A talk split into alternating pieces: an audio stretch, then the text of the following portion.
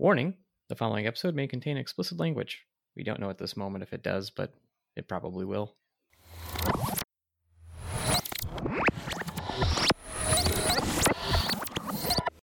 In the nineteen sixties, after a long journey through the rural hills of Kentucky, a persistent hematologist finally finds the person he has been looking for.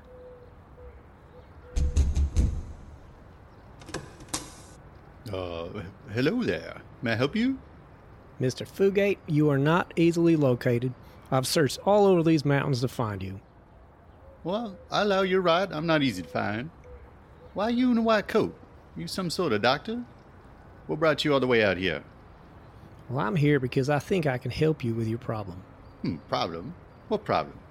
Well, your unusual coloration. I have reason to believe that it's due to a treatable disorder. You, uh, you talking about my blue skin? Well, yes, of course. Look, look, look. I've been blue my whole life. I'm sixty years old, and I, I feel fine. I, I don't see what the problem is. Yeah, but your skin is so blue. Now, I'll say again, my skin has been blue my entire life. I imagine your skin has had that same sickly, pale complexion your entire life. Have you gone to someone to change it? Does it bother you? Probably not.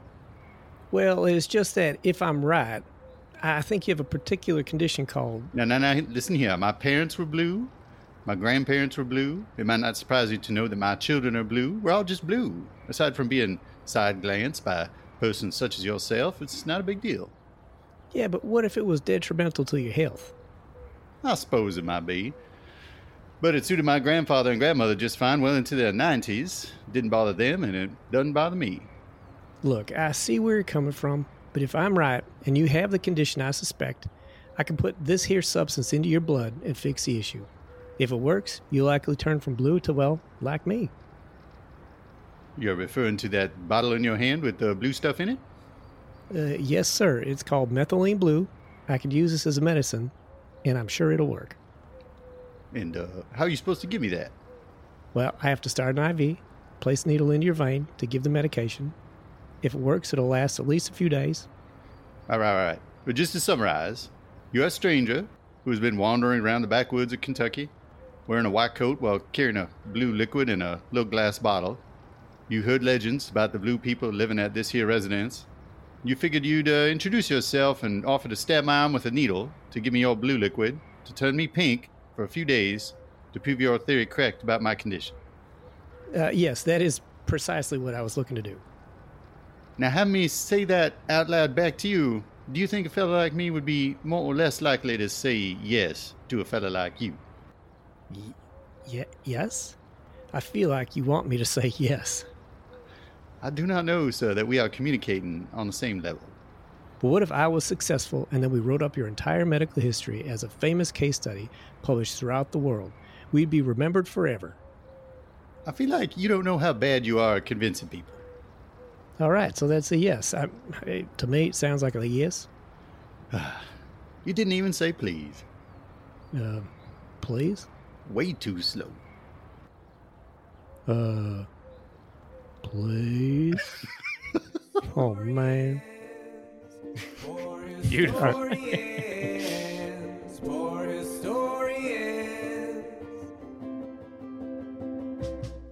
We look at cases through our history.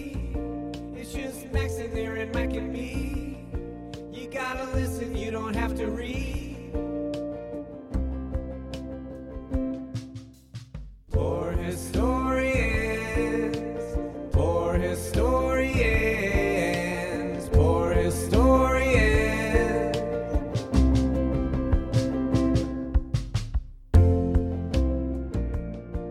Welcome, everyone. This is Poor Historians, a podcast delving into the archives of medical history. As three practicing emergency physicians, we will explore the unusual ailments, treatments, physicians, and all related material having to do with the healing arts. I'm Max, and I'm joined here by my good friends and colleagues, Aaron and Mike. How how is your blood doing today, gentlemen? It's nice and nice and blue. I like it. I think mine's fine. I was a little lightheaded earlier today, but I had three cups of coffee.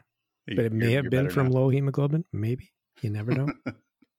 Well, there are ways to find out. However, I will tell you that my blood today is still filled with endorphins from going to a live wrestling pay-per-view, and it was the best thing ever. All Elite Wrestling shout out. Nice. Please sponsor our show, please. Your your blood was pumping. I wonder how many sayings we have to do with blood. I think a lot. We got a lot, a lot of them. Yeah. Oh, absolutely. Absolutely. A lot of metaphors.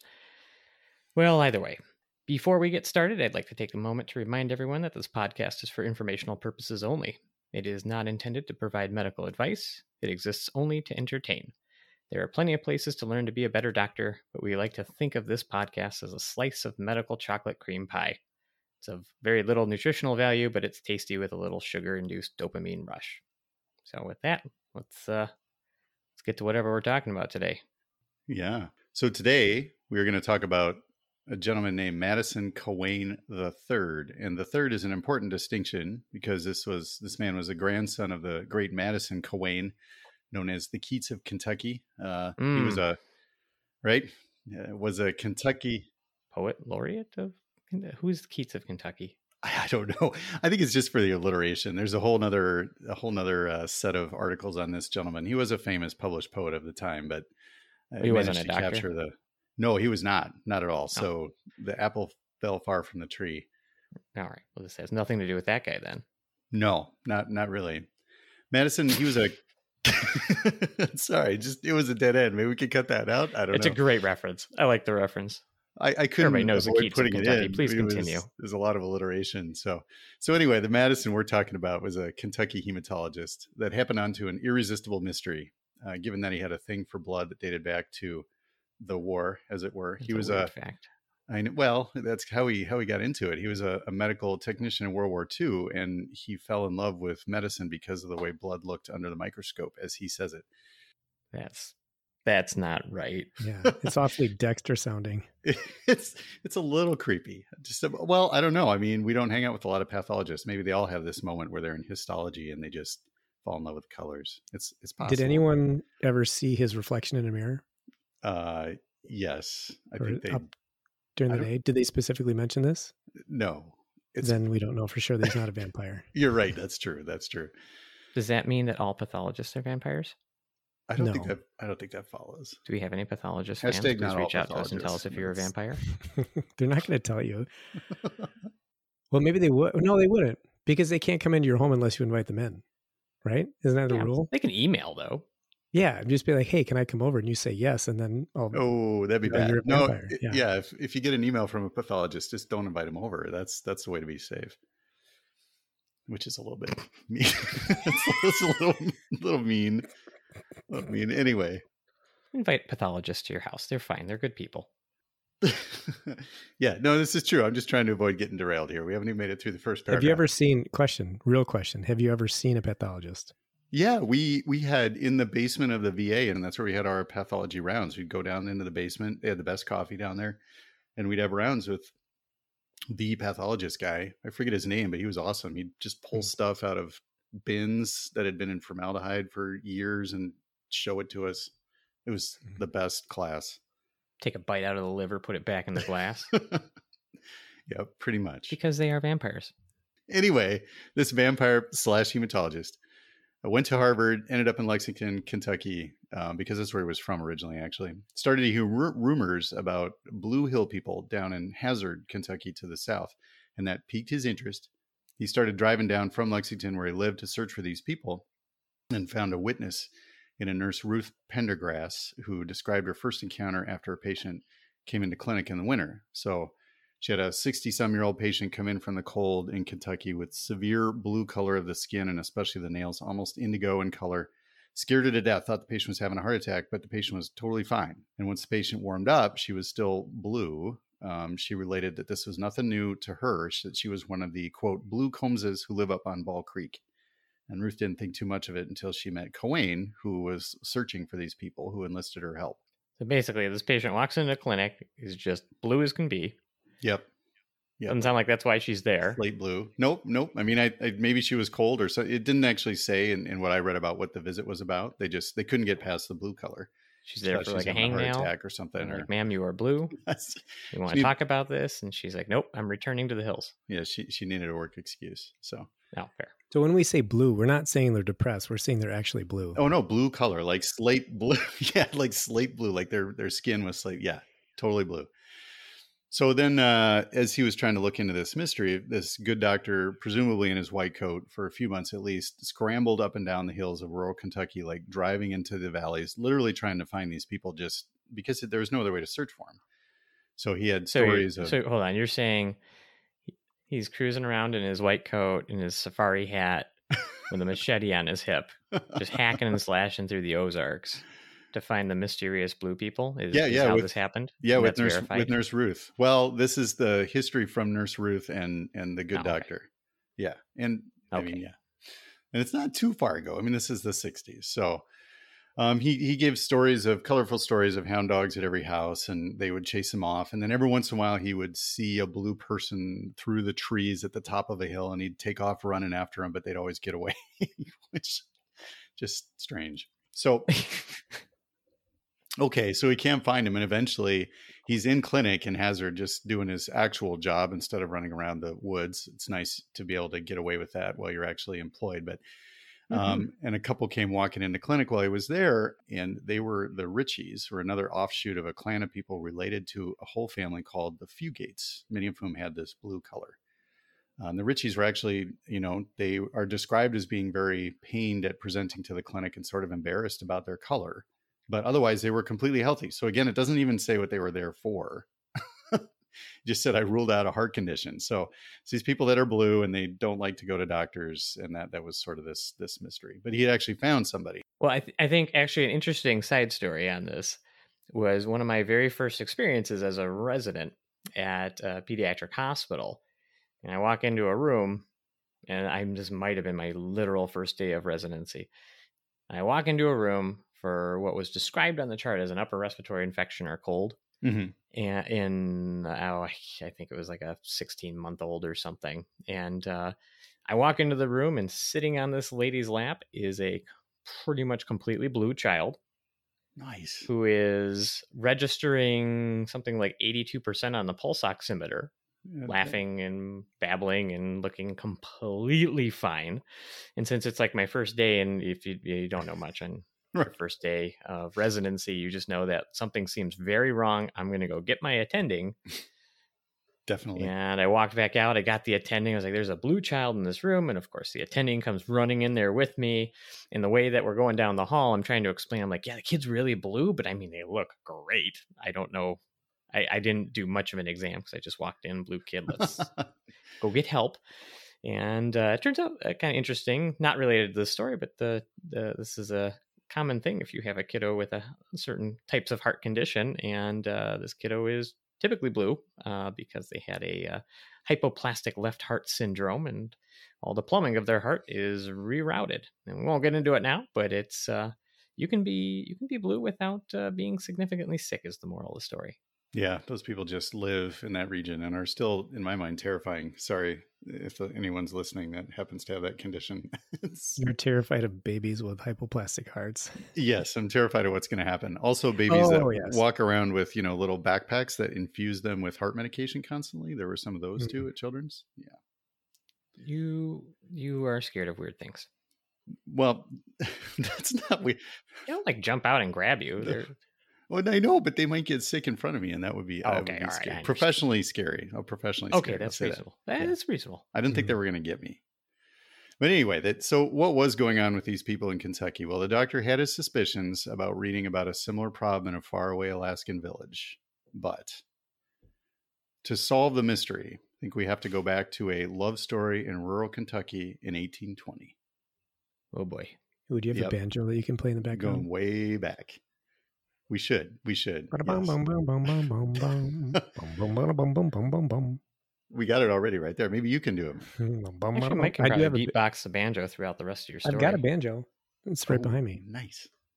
So uh, Martin Fugate was a French orphan refugee who settled along Troublesome Creek and fell head over heels in the eighteen twenties for a pale redhead named Elizabeth Smith, whose skin in the stuff I read was described as pale as the mountain laurel, which must be a southern white flower, I assume. Um, and by some mystery at that time, four of their seven children were blue, like a hard slate blue all over, just completely blue from head to toe, but otherwise healthy and normal. Uh, I imagine that was maybe a little bit awkward moment at birth.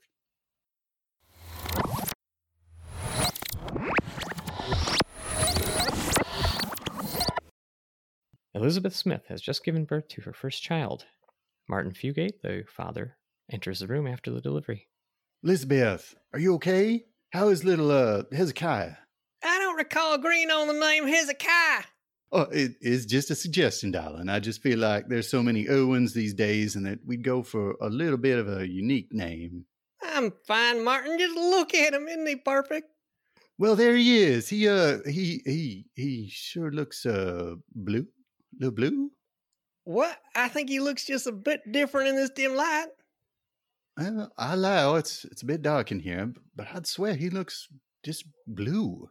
Oh, Martin, he just perfect. He's been fed, he's sleeping, I, he's fine. Your eyes must not be working right. Liz, I, I can't help but see that this kid's skin is as blue as the sky. Now, now I don't want to cast aspersions, but I have to wonder how two folks such as us went, went ahead and made a blue baby. What exactly are you insinuating, Martin? Oh, uh, darling, I'm not insinuating anything. I'm just I'm just asking questions. I, I don't think babies are supposed to be that color. Martin, this is absolutely your kid. He has your face. He has your blue eyes. Yeah, but he's he's blue everywhere, so his eyes ain't so surprising. That's enough. I don't want to have you talking nonsense any further. This is our baby. I don't care what color he is. You're going to have to deal with that. All right, all right, all right, darling. You're right, you're right. I don't know what got into me. It's just a bit of a shock, that's all, this being our firstborn. I do love my little Hezekiah all the same. Oh, we're definitely not calling him that now. Oh, fine, fine, fine. Do you, do you have another name in mind? I think Rupert would suit him well. Oh, I think that's that's a good name. Rupert just rolls off the tongue. I like that name. I don't I don't think I know anyone by that name. Oh, it's the name of our postman. Just sprang into mind for some reason. I, I said I'm sorry already. I, I must have missed it then. Sweet little Rupert.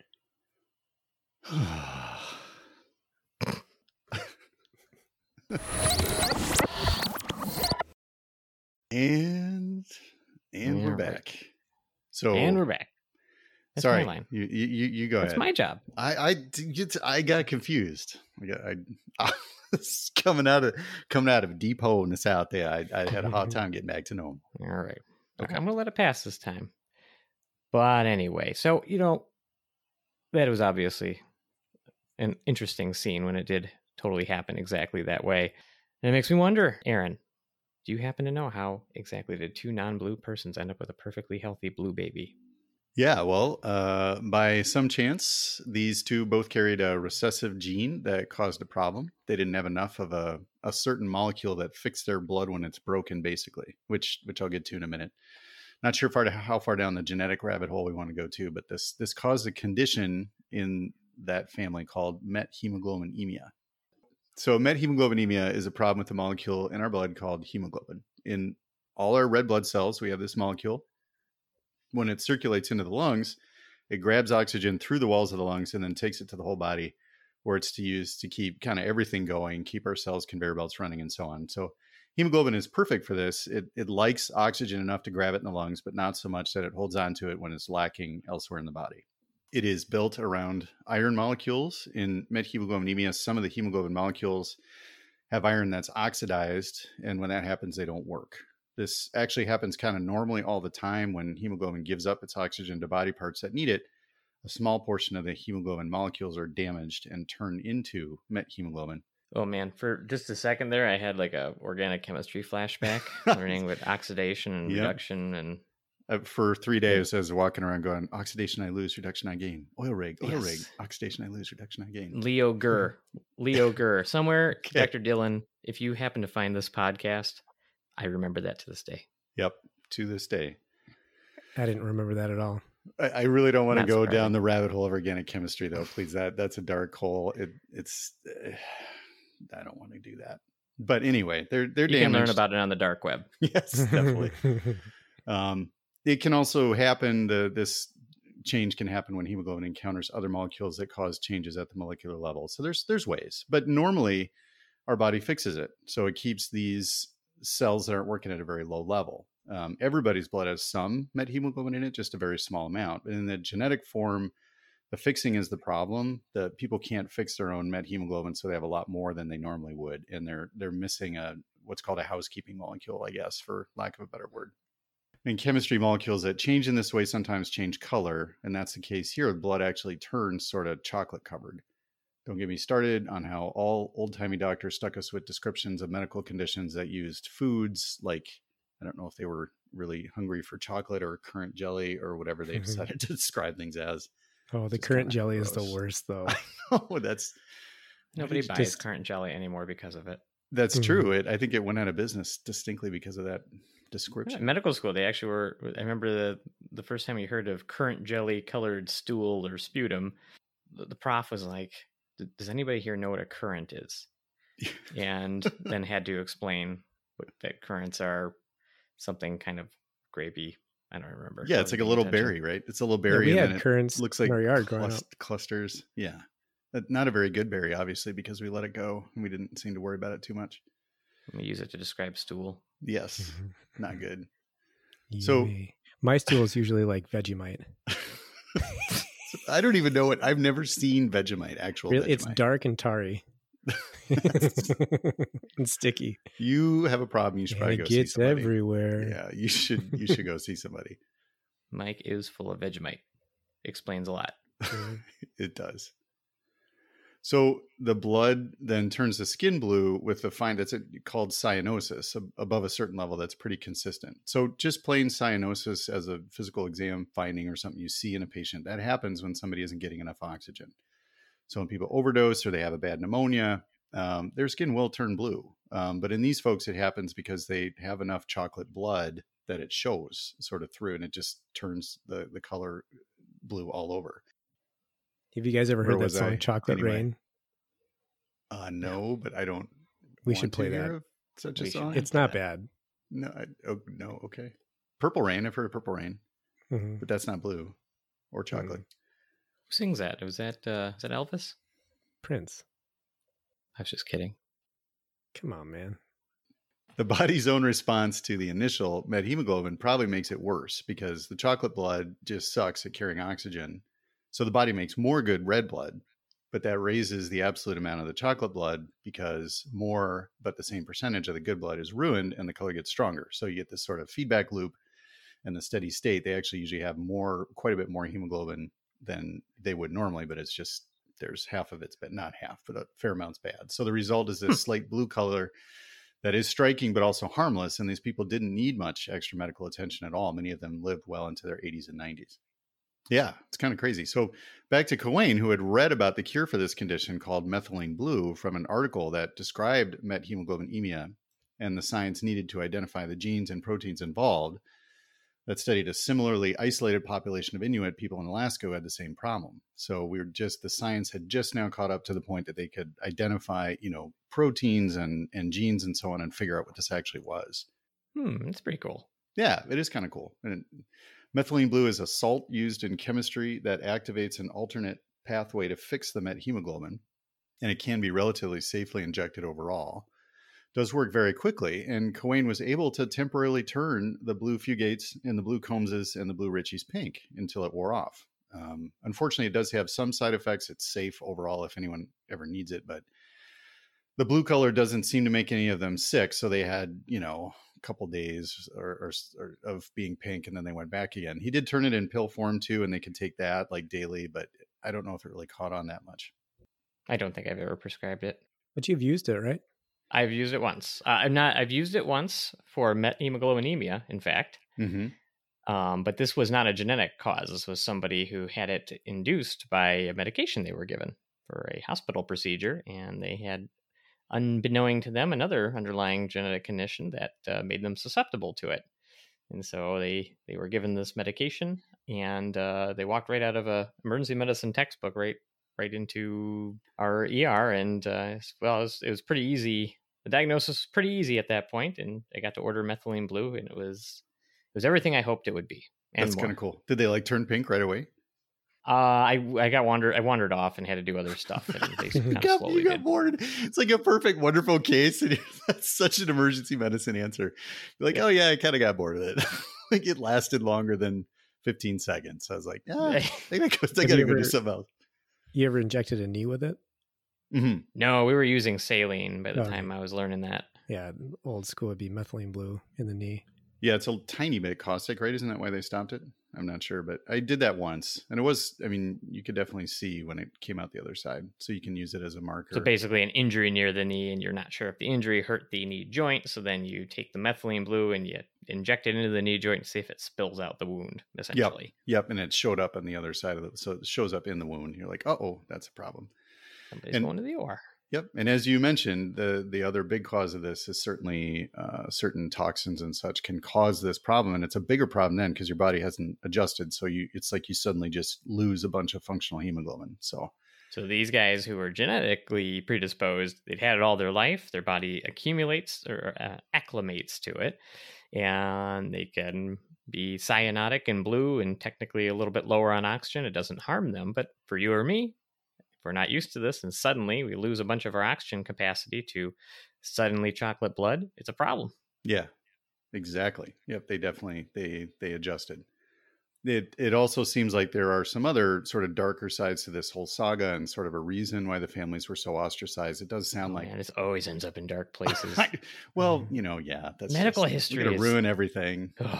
But this one wasn't, this wasn't necessarily the doctor's fault this time. So it sounds like these folks suffered a, just a lot of prejudice because they were what's called, you know, non-white. So they, you know, there were reports of them suffering from a fair amount of discrimination and racism. Um, I don't know. Kentucky. I don't know that it was because they were non-white. It was because they were blue. Okay, fine. Yeah, okay. It wasn't. Oh, yeah. Okay. They're blue. This is weird. It's unusual. Are they aliens? Yeah, no, no it's I mean, the nineteen sixties, but then you think, yeah, this is just kind of well, all the way back to the eighteen twenties. Time. But I, I wouldn't say if you took the period of the eighteen twenties to the nineteen sixties in the rural South that you would, you know, well, tolerance would come to mind. No, I mean, it is a very progressive yeah. time. Yeah. Um, and I was hoping it was maybe not as big a deal, but there, you know, there is a whole book called The Bookwoman of Troublesome Creek, which is an interesting read for those who like historical fiction that uses the region and the family as a backdrop. And I found a, a comment, actually a family member wrote in and wrote a review that sort of first person validated some of this suffering. Of course, it's the internet, so you never know. But, you know, it read as as real. And, and there were times when it was very uncomfortable. There were also stories of the last Fugate, as it were, um, being teased by medical students because the baby would turn blue when he cried. So they'd stand and make the baby cry to, to see him change color. You know, just, I, I suppose that's not too terrible, but it just kind of didn't make me feel great.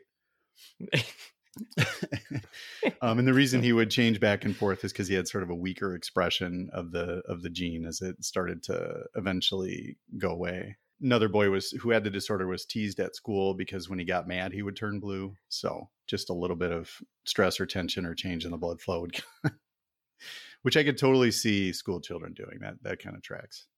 But hopefully once that kid got older, learn to harness that as like, as like a faked superpower. Pretty cool. I mean, I feel like it could be applied for something. Yeah. Wrestling. That guy, if he had gotten jacked oh. and, and gotten a lot of skills, imagine if he could like turn blue when he was angry. The That'd blue brawler. Yeah. He, he could have like that is not a bad gimmick. That'd be all right. The whole arena would be able to, they'd go nuts. Don't you think? Like the guy starts I'm turning blue. Take he gets so all much angry. Dapsone until I become blue and then I can be a wrestler. One of the uh, bluest of the blue Fugates, according to relatives, named Luna Fugate, which is a little bit on the nose calling a blue girl a moon name, but whatever. I mean, the parents named her that. So yeah. He had a lifelong love called John Stacy, who built her a log cabin up in the woods. But even though everyone else remembers her as blue, he actually refuses or he refused to agree when interviewed. Like he just, it was sort of a blind spot for him. He couldn't bring himself to to agree that she was blue. He'd just say, no, she wasn't. So did he have blue, blue peach color blindness? um, you know, now you're saying that. That's no, because he knew the rest of the family was blue. Just the woman he loved. Hmm. He said, no, nah, she wasn't blue. Uh, in my brief research, kind of hard to catalog exactly how difficult this was, but it, it highlights how we tend to treat those who are different in some way. It also highlights how we're able to live with all sorts of differences amongst those we count as our own family, our own circle. Because this family was, I was happy. There were many multiple generations and they intermarried. And, you know, I think, you know, the, their life sounds quite rich in, in many, many ways. So that, that was kind of, I guess, hopeful. Very interesting.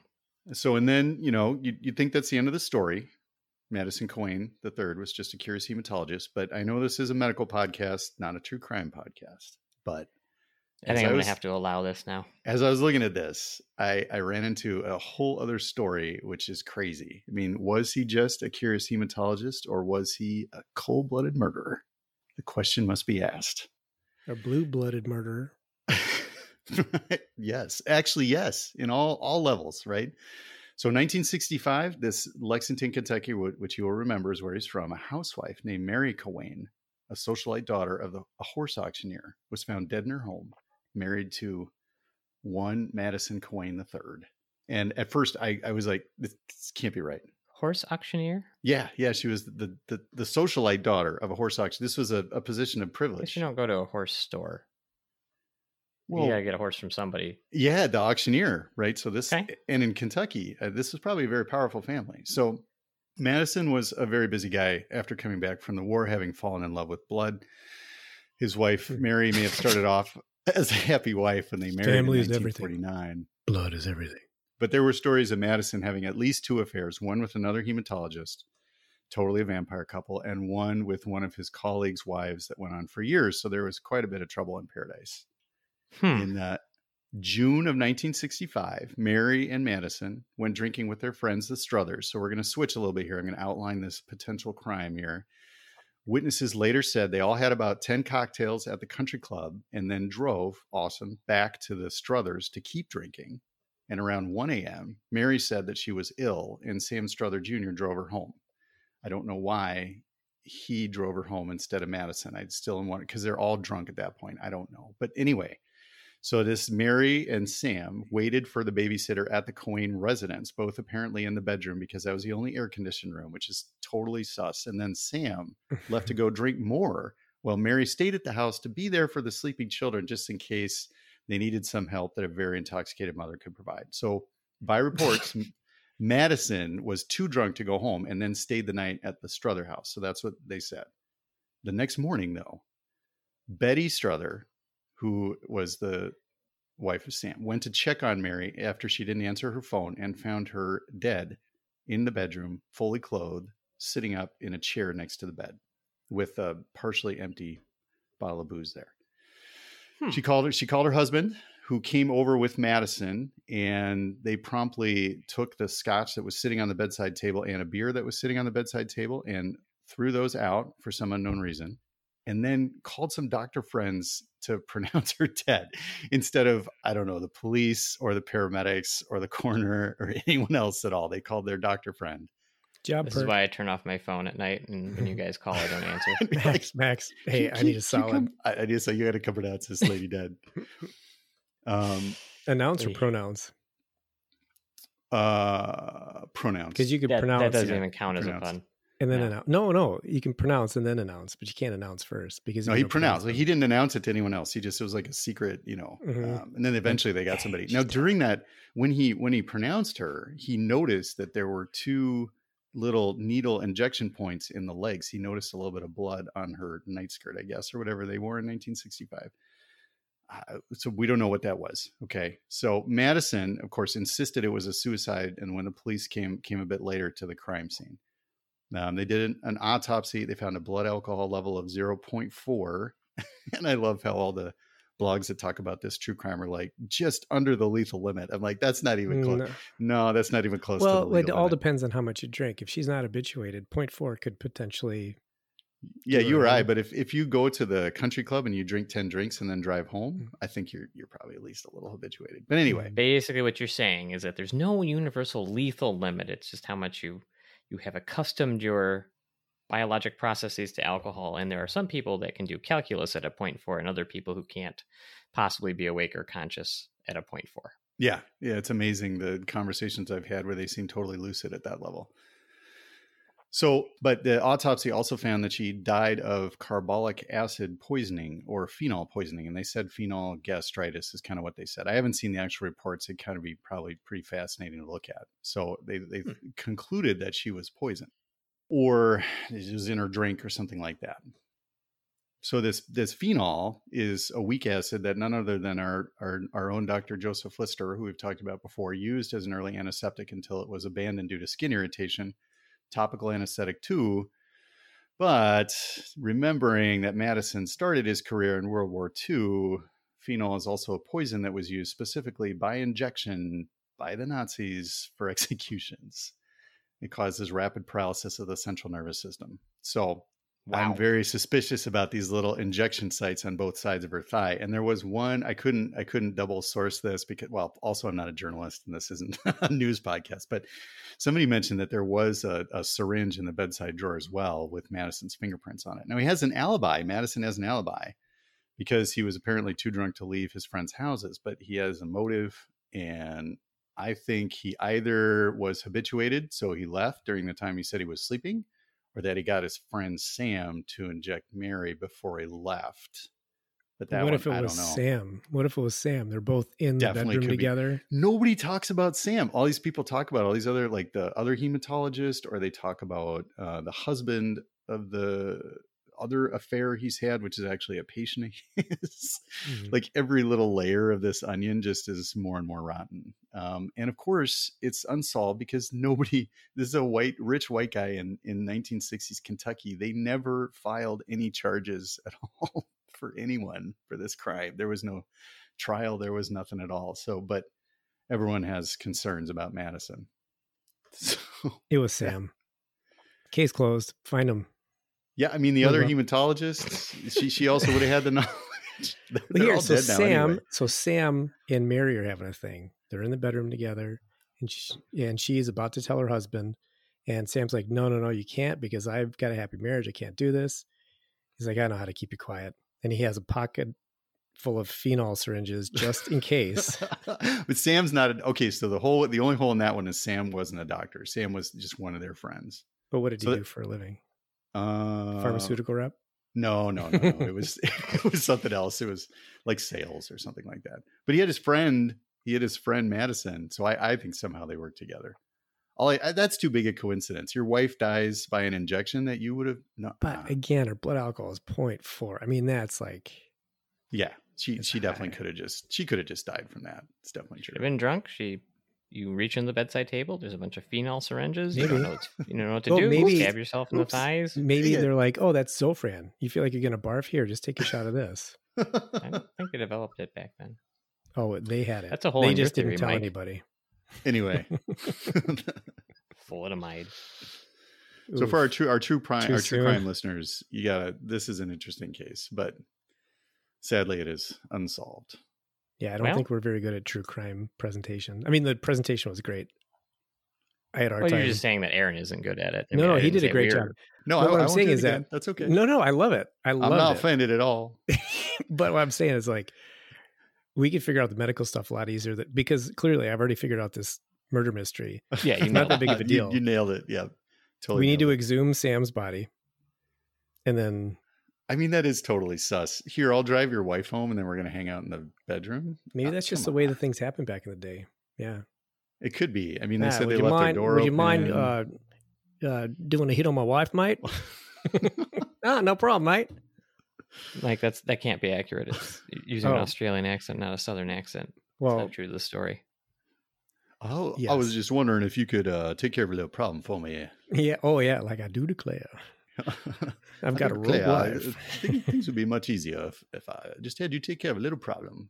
She shared her bed. She shared her bed with my friend Sam. Well, now that we've speculated well outside of our scope and offended the entire American South, that being said, I think that's probably where we should leave it for today.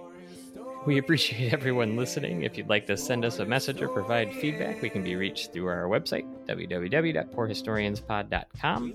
There you shall find links to our social media sites. We take emails as well at poor historians pod at gmail dot com.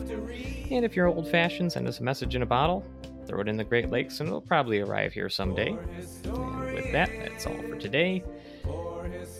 Sam didn't do it. Freezing.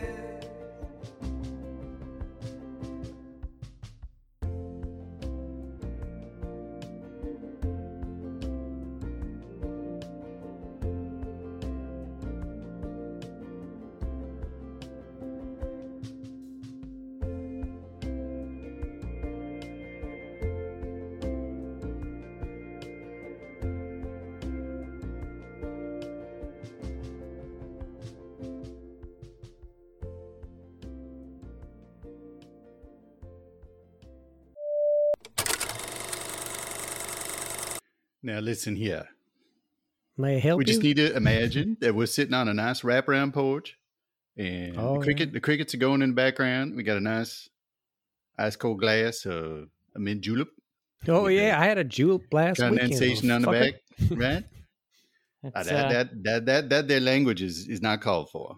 There's no need. Oh, I, I lost it because all I can hear us. I'm Australia. aware. I'm trying to get you back I on track. I was going to say, Mike's going to go into an Australian accent.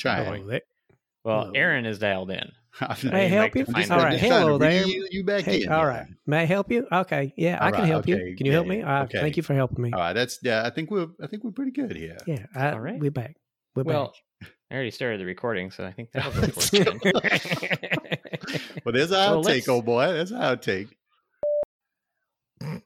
You might. I don't know. You might want to edit out some of that last one. I don't know how far it went off the rails, but I had to. I listen to it. Yeah, I liked it a lot. I liked it a lot. The dark you twist. Would. Yeah, I was, you know, at first I was reading it going, I don't know, this is way outside. And I was like, no, this is actually pretty it's part crazy. of the story. Yeah. It's I like the, the tangent. I like mm-hmm. the tangent. Yeah. You know what? We're it's like, oh, Phineas Gage, his story. Like, okay, so he got a rod through his head and then it was different. Like, there was more to the story that wasn't medical, but, you know. Yeah. Yeah. Well, and, you know, it was the actual guy. So. And it wasn't interesting to look into the key to Kentucky. There was just a lot of old eighteenth century poetry. that, that was... How many poems can you write about the fucking Ozarks? But they weren't writing it about hard to rhyme too. Their blueness. No, no. Well, he wasn't blue. That was that was that was Cowane. Is that Smoky Mountains? Oh, that's right. That was... uh, the Smokies are down there. Yeah. I yeah. mean, are the Smokies the Ozarks or the Ozarks? That a is a darn good question. Smokies? I, I don't know. We could Google it right now. I don't really want to know the answer, though. A lot of people are, uh, they, they listen to the Vegetable Wars we had a couple episodes ago. yeah, no, it's, uh, in fact, uh, I, should, I should have pointed out that uh, in in the beginning that uh, the uh, we could, should have had a, sh- a shout out that uh, listeners have overwhelmingly weighed in, two of them saying that peas are amazing and that Mike is wrong. How many people was it? It probably was just two people. I mean, those are the two that I recall. I know there was many others. Yeah. Yeah. I think I, I took a really hard stance. Like I probably shouldn't have said I would take a shit on the peas and throw them in the garbage. That was a little, I think it made it into the episode. No, it did actually. It did. Yeah. I yeah, remember listening to it. That's right. That's, I think it's fine. My mother was horrified. It's fine.